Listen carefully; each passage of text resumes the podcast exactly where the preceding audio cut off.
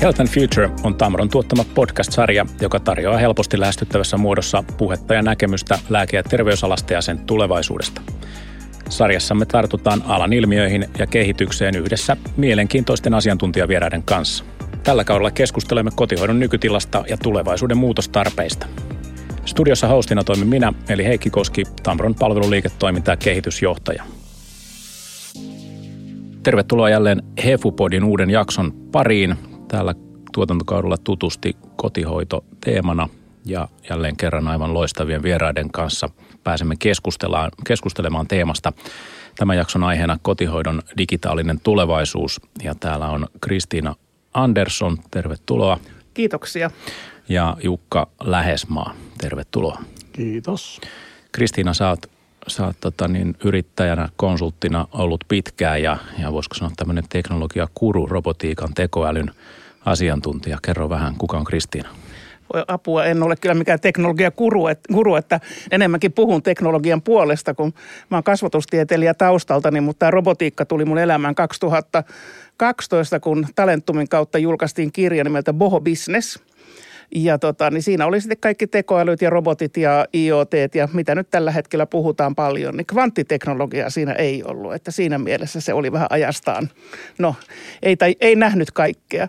Mutta mä toimin aika paljon kyllä sote-sektorilla erilaisten alan yritysten kanssa ja yritän edistää sitä asiaa, että että teknologiaa hyödynnettäisiin niin, että Suomessa jokainen saisi tarvitsemansa hoidon nyt ja tulevaisuudessa. Loistavaa. Ja Jukka, sosiaali- ja terveysministeriöstä erityisasiantuntija strategiayksiköstä. Kerro vähän, kuka on Jukka? Kiitos, loistavaa olla täällä. Mitä mä strategiayksikössä ja meillä ministeriössä teen, niin mulla on mielenkiintoinen tehtäväkenttä. Koordinoin teknologia- ja innovaatiopolitiikkoja – ja siinä yhteydessä on päässyt myös tutustumaan aika pitkän ajan kuluessa tähän tekoäly- ja robotiikka problematiikkaan tai mahdollisuuksiin. Eli noin kansakunnan tasolta, niin sulla on näköala paikka, sä näet, että miten, miten tota niin, sote-alalla niin teknologian hyödyntäminen edistyy. No luutornista näkee ainakin kauas, kuinka tarkasti, niin se on sitten toinen juttu. Juuri näin. Ja tosiaan kotihoidon digitaalinen tulevaisuus aiheena tässä jaksossa ja, ja tota, aikaisemmissa jaksoissa on puhuttu paljon myös teknologiasta, datasta ja niin kuin ratkaisusta, joita on kokeiltu, otettu käyttöön. Tänään ehkä maalaillaan vähän, sanotaanko, pitemmälle tulevaisuuteen paksumalla pensselillä ja, ja tota, niin saa, saa lentokorkeutta nostaa, mutta toki niin kuin juurutaan siihen tämän päivän todellisuuteen ja, ja mietitään myös, että mitä tänään on tehtävä, jotta ne tulevaisuuden asiat on mahdollisia. Tota niin, kansakunnan tasosta oli jo puhe, Jukka, niin miten näet, näet näin niin kuin Suomen näkökulmassa, niin ollaanko me tämmöinen niin kuin sosiaali- terveydenhuollon teknologia, digitalisaatio hyödyntäjä. Se olisi tämmöinen Iivo Niskanen, että muut katsoo vähän niin kuin selkää ja me mennään edellä vai ollaanko me tota niin, niin sanotusti tarkkailuasemissa? No mehän ollaan perinteisesti oltu Iivo tässä. Meillä on ollut hyvät asetelmat siinä, että me ollaan pitkään tehty sitä ja esimerkiksi saatu aikaiseksi se, että meillä on jo pitkään ollut kaikki terveystiedot kansallisesti yhdessä elektronisessa rekisterissä ja monta muutakin asiaa on viety eteenpäin. Mutta samaan aikaan täytyy todeta, että muut kyllä petraa juoksuaan ja ei meillä mitään enää semmoista erityislaatuista asemaa ole. Että et aika rinta rinnan tällä hetkellä mennään ja täytyy kiristää meidänkin tahtia, että pysytään siellä etujoukossa. Kyllä, eikä varmaan keneltäkään pois se, että muutkin kiristää tahtia, vaan päinvastoin kiritetään toisiamme. Mites Kristiina, ää, nyt kun puhutaan kotihoidosta, niin robotiikka, tekoäly, niin, niin tota, miten sä näet, missä mennään tällä hetkellä? No ehkä mennään semmoisessa tilanteessa, jossa voitaisiin oikeasti petrata vielä, että kotihoitohan on semmoinen kriisialue, että se on ensinnäkin hyvin sekalainen kenttä ja, ja tota, niin hyvin hankala tietysti hoitaa, koska myös se asiakaskunta on hajallaan sitten, jos ovat omissa kodeissaan, niin, niin se on tietysti sellainen ja ja se ongelma ei ole mitenkään helpottamassa, tai siis sanotaan haaste. He ovat ihmisiä ja he ovat meille rakkaita ihmisiä, niin se on semmoinen hyvä haaste, joka meidän täytyy ratkaista, että harmaa siirtymä, joka tulee olemaan aivan valtava tässä ihan lähivuosina, niin että se saadaan hoidettua niin, että jokainen saa sen tarvitsemansa hoidon. Tuohon robotiikkaan ja tekoälyyn, niin mä oon mukana kanssa tuossa tekoäly 4.0 ohjelmassa, jossa on tavoitteena, että Suomi olisi tekoälyn ja robotiikan osalta siellä kuusi, joka on ihan valtavan kunnianhimoinen tavoite, kun ajattelee, että robotiikan osalta me ollaan siellä 21 tällä hetkellä ja menossa huonompaan suuntaan. Ja jos ei olisi autotehtaan suurta investointia, niin me oltaisiin varmaan siellä jossain 90 kieppeillä. Tekoälyn osalta ollaan siellä 13. Että tässä on aikamoinen teknologian loikka otettavana, että me päästään muiden maiden kantaan ja saadaan nämä asiat hoidettua siis teknologian avulla. Okei, eli tässä tuli osittain, että ollaan niin kuin Iivo ja osittain meillä on, meillä on tota niin kirittävää vielä, että, että tota mielenkiintoinen asetelma. Lähdetään purkaa tätä. No tota, kotihoito, niin varmasti niin kuin, niin kuin mediasta näkee ja kaikki varmasti tietää, että kansa vanhenee ja, ja tota niin, sen tarpeen asiakasmäärän kasvu on varmasti valtava tulevaisuudessa jotain arvioita, se tuplaantuu tässä, tässä tota parinkymmenen, parinkymmenen vuoden tähtäimellä – Samaan aikaan henkilöstöpulasta keskustellaan perinteisesti hyvin tämmöinen tietenkin niin kuin hoivatyö, eli, eli tota niin, tämmöistä ihmisvetoista työntekemistä, niin miten robotiikka, tekoäly, digitalisaatio, miten se muuttaa tätä yhtälöä? Miksi sitä tarvitaan? No sitä tarvitaan sen takia, että meillä ei yksinkertaisesti kädet riitä hoitamaan kaikkia. Että se, se ö, miten se nyt sanoisi, se harmaa siirtymä on niin valtava, että siihen ei tule riittämään käsiä, vaikka me saataisiin niitä maahanmuuttajia. Ja tota, siihen tarvitaan nyt teknologia-avuksia. On tietysti olemassa jo esimerkiksi lääkeannostelussa on jo sitä teknologiaa, joka auttaa ihan merkittävästi. Ei pelkästään sitä, että ihmiset saavat lääkkeensä ajallaan, mutta myös sitä, että kotihoitajat voivat paremmin sitten organisoida sitä liikkumistaan siellä kodeissa. Mutta tarvitaan paljon enemmän, että tämä yhtälö oikeasti saadaan ratkaistua. Ja kaiken ytimessä on, on varmasti se niin kuin teknologian vaikuttavuus. Niin, niin mi, mihin vaikutetaan, mikä, mikä niin kuin muuttuu sitä, kun teknologia saadaan laajasti käyttöön, niin miten, miten kotihoidon arki muuttuu? Tässä on helppo peesata Kristiinaa, että et, tota, ensinnäkin täytyy tietysti todeta se, että kun me puhutaan ikääntymisestä ja ikäihmisistä, niin tämähän on iloinen asia. Aivan, aivan loistava tilanne. Meidän, meidän elämme pitempään ja elämme terveempinä ja elämme hyvinvoimin voimina. Mutta samaan aikaan meillä on tietysti just tämä haaste, mistä puhutaan. Ja me tarvitaan välttämättä teknologiaa siihen, että me voidaan taata ikäihmisille se heidän oikeutensa siihen laadukkaaseen ja turvalliseen elämään myös silloin, kun sitä tukea tarvitaan. Ja tämä on se keskeinen vaikuttavuuden komponentti.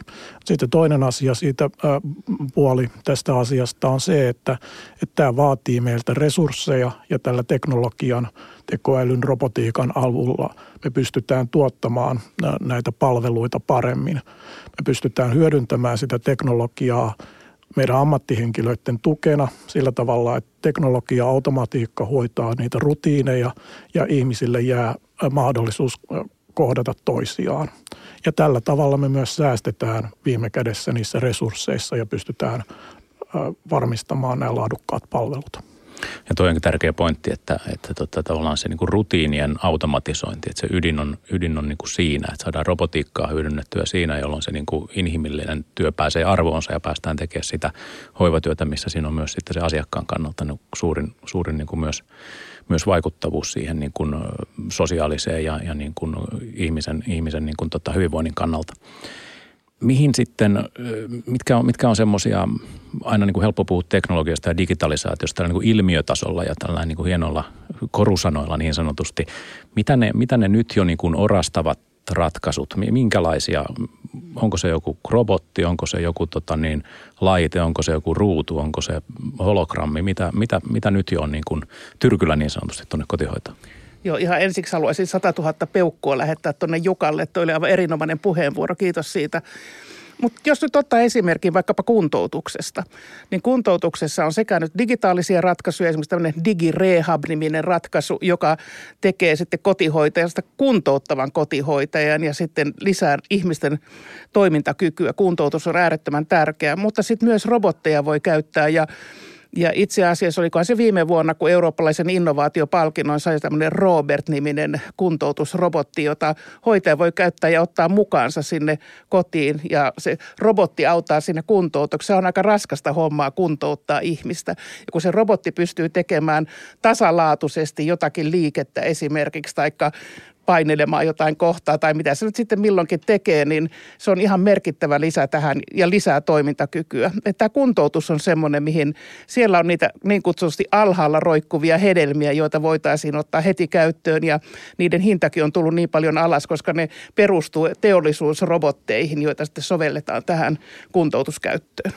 Joo, mä ehkä puhuisin tässä vaiheessa ekaksi enemmänkin niin kuin digitaalisista palveluista sekä vanhuksille, ikäihmisille että ammattilaisille ja lähtien ihan siitä, missä se ehkä kaikkein pisimmällä tällä hetkellä on, on siinä niin kuin tukena sille muulle työlle, mitä tehdään. Siis kun mietitään palvelutarvetta, mietitään sitä logistiikkaa, millä tavalla kotihoitoa toteutetaan, mietitään sitä tukea ja niitä tietoja, mitä ammattilaiset tarvii, siinä työssään. Tässä täs me ollaan ehkä tällä hetkellä niin kuin kaikkein pisimmällä. Sitten meillä on jonkun verran jo niitä palveluita myös sitten itse ikäihmisille. Ja ne on sitten hyvin pitkälti siinä vuorovaikutukseen ammattilaisen ja ikäihmisen välillä, siis etäyhteyksiä sinne kotiin otetaan ja jutellaan niistä asioista. Tai, tai sitten, että siinä samassa yhteydessä mitataan sitten jotain verensokeria tai mitä se nyt sitten olisikaan ja välitetään se tieto eteenpäin ja, ja myös sitten tämä kuntoutus, mutta tässä vaiheessa aika pitkälti ne on nimenomaan sitten jotain tämmöisiä kuntoutusapseja tai muita tämän tyyppisiä asioita, joilla siellä autetaan. Ja, ja se robotiikkakin sieltä on tulossa, mutta täytyy kyllä todeta, että ei valitettavasti vielä tänä päivänä niin laajasti käytössä kuin mitä se voisi olla ja mitä se tulevaisuudessa myös tulee olemaan. Ja tuossa hyvin, hyvin summerasit just ton, että jos se yleensä jos puhuu kotihoidon niin kuin teknologisesta digitalisaatiosta, tulee mieleen just joku härpäke tai joku, joku niin kuin laite, mutta siellä on paljon niin kuin tämmöisiä mahdollistajia. Siellä on se niin kuin tiedon saatavuus, siellä on, siellä on tavallaan nämä niin kuin työvälineet sille kotihoidolle, jotka niin kuin suunnitellaan, allokoidaan sitä työtä tekemistä oikein. Sitten on näitä niin kuin mittaussensorointitapoja.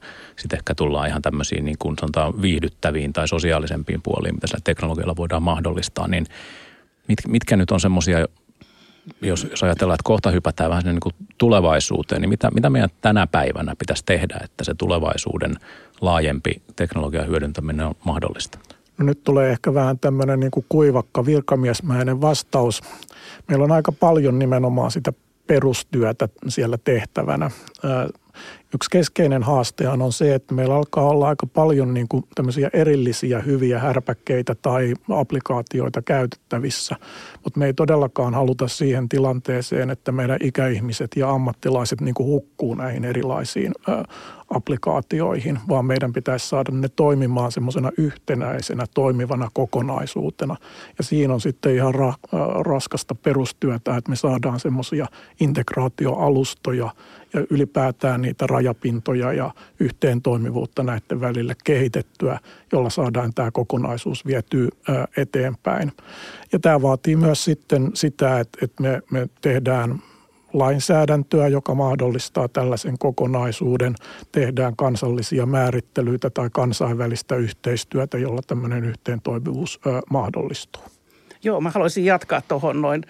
että tota, niin Suomessa tehdään kyllä digitalisaation osalta todella hyvää työtä, mutta sitten siihen samaan täytyy sanoa, että tällä kentällä, mistä me nyt puhutaan, sotekentällä ja nimenomaan hoivapalveluissa, niin siellä on vielä aika paljon sitäkin, että kirjataan asioita ruutupaperille. Ja sitten ajatellaan, että mennään nyt vaikka sen ihmisen luokse, kirjataan ruutupaperille, ja kun tullaan tietokoneen luokse, niin kirjaudutaan tietojärjestelmään, kirjataan sieltä ruutupaperilta se sinne tietojärjestelmään. Tuossa se, mikä me Hyteairo-ohjelmassa olemme tienneet jo kauan, niin Södersjukhuset tuolla Tukholmassa, niin he ovat nyt tehneet tutkimuksen, että yli tunti sairaanhoitajan työajasta menee näihin kirjautumishommiin. Siihen päälle kaikki muut tietojärjestelmätyöt, niin se kaikki on pois sitten tästä hoivasta ja myös se ruutupaperihomma. Ja tämä on mun mielestä aivan käsittämätöntä, koska nyt jo on olemassa vaikka minkälaista ratkaisua siihen, että sitä ruutupaperia ei tarvittaisi, niin sitä on. Sitten tähän digitalisaation ja siihen, että millä tavalla pitäisi varautua, niin tämä on just sitä varautumista, että katsotaan, käydään niitä prosesseja läpi, otetaan ne kohdat, missä päästään hyödyntämään uudenlaisia asioita, luomaan uudenlaisia toimintatapoja. Niitä pitäisi välittömästi tehdä. Ja hyvin sanoit Jukka, että kotihan on paikka, joka ei saa olla teknologiakeskus, vaan se pitää olla ennen kaikkea koti ja se pitää huomioida tässä kehityksessä. Ja sitten sanon vielä yhden asian tähän näin. Tanska on ilmoittanut, että he aikoo olla dementikoille maailman paras maa. Niin mun mielestä me voitaisiin sanoa, että mekin halutaan olla maailman paras maa dementikoille, koska dementikkojen määrä lisääntyy kuitenkin ja jokaiselle tulee jonkunnäköistä muistiongelmaa, vaikka ei varsinaista dementiaa olisikaan. Niin tässä olisi ihan mukava pikkuhaaste. Kyllä. Tota, onko tuossa yksi niitä keskeisiä haasteita tai, tai sanotaan esteitä niin teknologian hyödyntämiseen, just että ne on sen verran hajaantuneita. Ja sitten jos ajatellaan sitä niin kuin, tota organisaatiota tai henkilökuntaa, joka niitä käyttää, niin jos sulla on kymmenet eri tunnukset ja, ja sun pitää niin kuin logaantua eri järjestelmiin ja ottaa tuolta tuota tietoa ja laittaa sitä tuonne toiseen, niin, niin niitähän tulee aika mahdoton yhtälö tuolla kentällä. No se on yksi haasteista ja on totta kai suuri haaste on se, miten sitä teknologiaa käytetään. Se teknologia ei saa olla semmoinen, että sen käyttäminen vie enemmän aikaa ja voimavaroja kuin, kuin sitten ilman sitä teknologiaa. Mutta sitten tota, Jukka, kiitos kun mainitsit sääntelyn, niin kyllähän tällä hetkellä sääntely on sen, sen tyyppinen, että se estää teknologian käytön. Että on, no sanotaan vaikkapa hoitajamitoitus, ja silloin kun vaikka tällaiset kotihoitoyritykset tekevät sopimuksen, niin se perustuu tähän ihmis, työmäärään. Ja silloin ei voida käyttää teknologiaa, joka korvaisi vaikkapa nyt yövalvonnan, joka ilman muuta olisi parempi tehdä jollakin teknologialla kuin sillä tavalla, että väsynyt hoitaja kiertää herättämässä ihmisiä, että ollaanko täällä vielä valveilla vai nukutaanko jo ja herättää sitten siinä ne ihmiset. Se olisi paljon parempi ratkaisu, mutta nämä ei ole tällä hetkellä mahdollisia just tämän sääntelyn takia. Että meidän täytyy myös kehittää ei pelkästään näitä käytännön toimenpiteitä ja miettiä niitä teknologiahärpäkkeitä, vaan kokonaisuutta, rakenteita, yritysten ja yhteiskunnan yhteistyötä ja lähteä aina siitä ihmisestä, joka sitä hoivaa tarvitsee ja katsoa. He on kaikki yksilöitä ja he on meille rakkaita, niin kuin Jukka tuossa sanoi, niin tämä on ihana haaste, että me voidaan löytää näitä ratkaisuja teknologian ja ihmisten yhteistyöllä. Ja vielä tähän samaan paasaukseen jatkan sen, että tota, niin, niin, aika paljon pelätään sitä, että robotit sitten vie hoitajien työt. No ei vie. Että jos se robotti vaikka tekee siivoukset ja roskien kuljetukset, tämän tyyppiset rutiinit, mitä jo Jukka tuossa mainitsi, niin hoitajille riittää edelleen erittäin paljon työtä. Että sitä ei kannata kyllä pelätä yhtään. Ja kuten todettiin, se tarve kasvaa aika huimasti. Että, sepä se, niin, sepä se.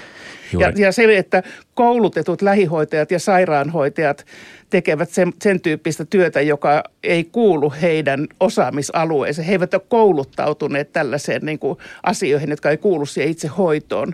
Niin kyllä se heiltä pitäisi saada pois, että mm. se saa keskittyä siihen, mikä on heidän osaamisensa. Onko tämmöinen uskomus valloillaan vielä, että teknologia ikään kuin se on jollain tavalla niin kuin huono juttu sinne kotiin, että se tekee konemaista siitä itse, itse niin kuin hoivasta tai että se ikään kuin vie töitä sitten niiltä koti- tai hoivan ammattilaiselta? No kyllä on, eikä tässä ole pitkä aika, kun tuolla Twitterissä niin joku puhuu jostain älypatiasta, joka tunnistaa asioita, niin sanoo, että ei semmoista älypatiaa, että kyllä ihmisen täytyy hoitaa ihmistä. Että me ajatellaan aina sitä työtä sellaisena, että ihmisen täytyy sitä tehdä, mutta me ei ajatella, että on olemassa töitä, joita oikeastaan ihmisen ei täydy tehdä. Ja, ja tota, niin, niin pitäisi tätä kuviota pitäisi vaan katsoa uudestaan ja sitä asennetta lähteä muuttamaan siihen, että me voidaan käyttää niitä työkaluja. Meillä on nyt jo paljon teknisiä työkaluja ja kyllähän me ollaan ihan tykätty, että kännykät ja muut on ihan, ihan jees.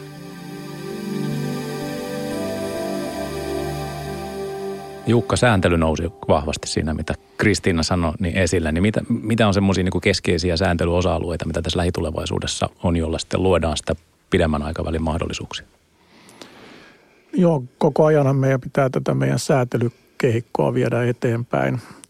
Ja, ja, ja me ollaan monta kertaa mietitty sitä, että miten, tarvittaisiko me joku tämmöinen erillinen niin digitalisaatiosääntelypaketti, mutta ei se niin toimi. Kyllä se tota, ratkaisu tässä kokonaisuudessa on se, että silloin kun me aina mietimme tätä muuta sääntelyä, mitä me eteenpäin viedään, niin silloin meidän pitää katsoa sinne tulevaisuuteen ja yksi osa sitä tulevaisuutta on digitaaliset palvelut, tekoäly ja robotiikka. Ja siinä samassa yhteydessä meidän täytyy olla niin valveutuneita, että me ymmärretään myös sitä, että millä tavalla ne muuttaa ja minkälaisia mahdollisuuksia ne tuo tähän toimintakokonaisuuteen ja sitä kautta ottaa huomioon ne asiat sekä siitä näkökulmasta, että mikä on mahdollista, mutta sitten toinen puoli siitä säätelystä on tietysti valitettavasti se, että, että täytyy asettaa myös rajoja, että me pidetään nämä palvelut turvallisina sekä ihan niin kuin fyysisesti turvallisena, mutta tietoturva ja tietosuoja on yhä akuutimpi kysymys kaikkien näiden ratkaisuiden osalta. Näistä sääntelyistä niin aika monet on, perustuu ihan poliittisiin päätöksiin ja virkamiehet ei niin sit sillä lailla voi hirveästi vaikuttaa, mutta nythän on juuri se oikea aika vaikuttaa seuraavaan hallitusohjelmaan, esimerkiksi vaikka tämän hoitajamitoituksen osalta, että saataisiin semmoinen kokonais kokonaissääntely, joka juuri niin kuin Jukka sanoi tuossa noin, joka sitten auttaisi tuomaan myös nämä digitaaliset ja, ja robotiikkaratkaisut sinne, niin, niin nyt on se aika. Kyllä. Hypätään nyt vähän siihen, siihen tota, sanotaan koukun kautta sinne pitemmälle tulevaisuuteen. Aina kun puhutaan tekoälystä, niin sitten aika nopeasti palataan siihen, että jotta tekoäly voi toimia, niin pitää olla jotain dataa, jonka pohjalta se tekoäly sitten, sitten tota, niin pystytään opettamaan ja toisaalta jonka pohjalta se sitten – sitten tota, päätelmiä tai, tai toimintoja toteuttaa. Ja, ja tota, Jukka viittasi tuossa aikaisemmin tähän 2019 tulleeseen lainsäädäntöön sotetietojen toissijaisesti käytöstä, toissijaista käytöstä. Nyt on EU-rahoitteinen tehdashanke käynnistynyt hiljattain, jossa taas niin kuin Euroopan laajuisesti haetaan näitä yhteisiä nimenomaan turvallisia käytäntöjä, jotta, jotta niin kuin sijainnista riippumatta saadaan se henkilön terveystieto ää, niin kuin käyttöön silloin, kun sitä, sitä tarvitaan. Ähm, mitä vielä pitäisi tehdä, jotta sitä niin kuin dataa saadaan turvallisesti ja, ja niin kuin laaja-alaisesti ja monilähteisesti käyttöön, jotta, jotta sitä voidaan sitten hyödyntää eri palveluissa? Meidän pitää käyttää sitä dataa, niin kuin hyödyntää sitä yhä enenevässä määrin. Jos me ajatellaan vaikka nyt sitten tätä kotihoitoasiayhteyttä, meillä on aika hienoja – kokeiluja, jotka on vasta tässä vaiheessa kokeiluja siitä, että miten voi, voitu hyödyntää esimerkiksi tekoälyä siinä, että me ollaan lähdetty tunnistamaan sitä palvelutarvetta ja myös ennakoimaan sitä talve- palvelutarvetta. Miten me saadaan näitä toimintamalleja ihan sitten laajaan käyttöön siellä. Ja sitten se toinen todella iso ja haastava kokonaisuus on sitä kautta, kun näitä palveluita ja sitä terveysteknologiaa tulee sinne kotiin, niin siitä syntyy tietysti taas paljon uutta hyvää tietoa, jota me voidaan hyödyntää sekä laajamittaisesti tutkimuksessa ja sen koko meidän palvelujärjestelmän kehittämisessä, mutta sitten ihan siinä operatiivisessa toiminnassa, kun ne tiimit miettii sitä, että millä tavalla me näitä asioita viedään eteenpäin tai sitä yksittäistä ikäihmistä henkilöä hoidetaan parhaalla mahdollisella tavalla. Miten me saadaan se data hyödynnettyä siellä ja jälleen kerran sitten mietittyä se, että miten tämä tehdään eettisesti ja tietoturvallisesti. Eipä tuohon paljon lisättävää. Se on hyvin kattava ja tyhjentävä lausunto. Kyllä. Ja, ja hy, hyvä, hyvä huomio myös toi omin korvin tarttu, että kun jotain uutta viedään sinne, sinne niin kuin kotihoitoon, teknologia sehän myös tuottaa dataa sieltä, niin miten saadaan se kaikki talteen ja niin kuin hyödynnettäväksi taas sitten muiden palveluiden osalta. Otetaan nyt vähän sitä visiointia tässä. Jos mennään tästä kymmenen vuoden päähän, noin, noin tota lepposa ja tämmöinen pystytään lähes varmuudella ennustamaan, että mitä silloin tapahtuu, niin, niin tota, miten te näette, miten, miten digitalisaatio kotihoidossa, miten se on ehkä mullistanut tai muuttanut sitä tapaa, miten, miten siellä toimitaan? No sain tässä sellaisen kivan kutsun mennä puhumaan tulevaisuuden sairaalatilaisuuteen aiheesta maailman sairaaloita. Ja semmoinen, jos nyt oikein lähtee sitten visioimaan sitä, että mikä voisi olla mahdollista. Ja itse asiassa nyt jo tapahtuu sitä, että monia sairaalatoimenpiteitä tehdäänkin kotioloissa. Että sairaalahan esimerkiksi on kovin sairastuttava paikka.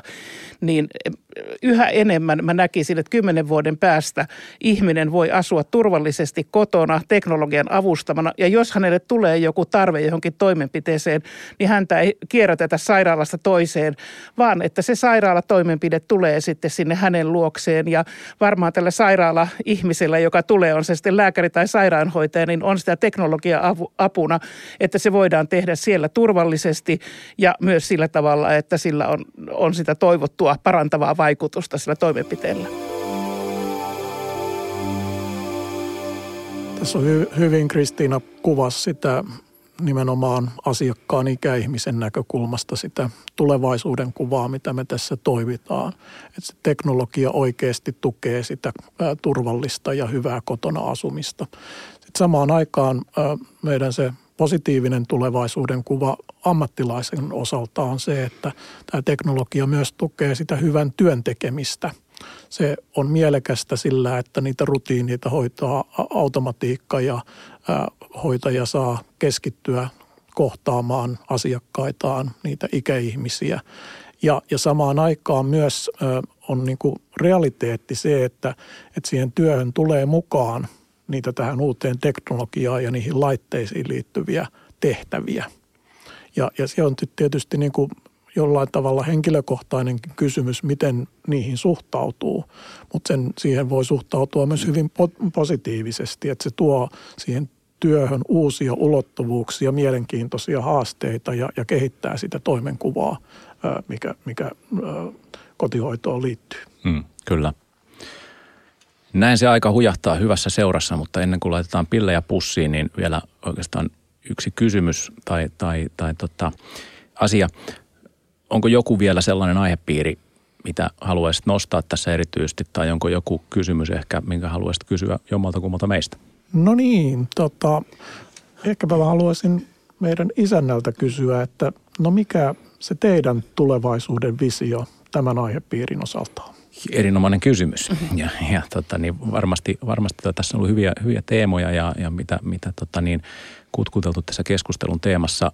Me uskotaan vahvasti, että niin kun data tulee olemaan hyvin isossa roolissa siinä nimenomaan, että miten eri lähteistä saadaan sinne kotihoidon hyödynnettäväksi – tietoa voidaan tehdä niin kuin tietojohtamista sen organisoimiseksi, suunnittelemiseksi.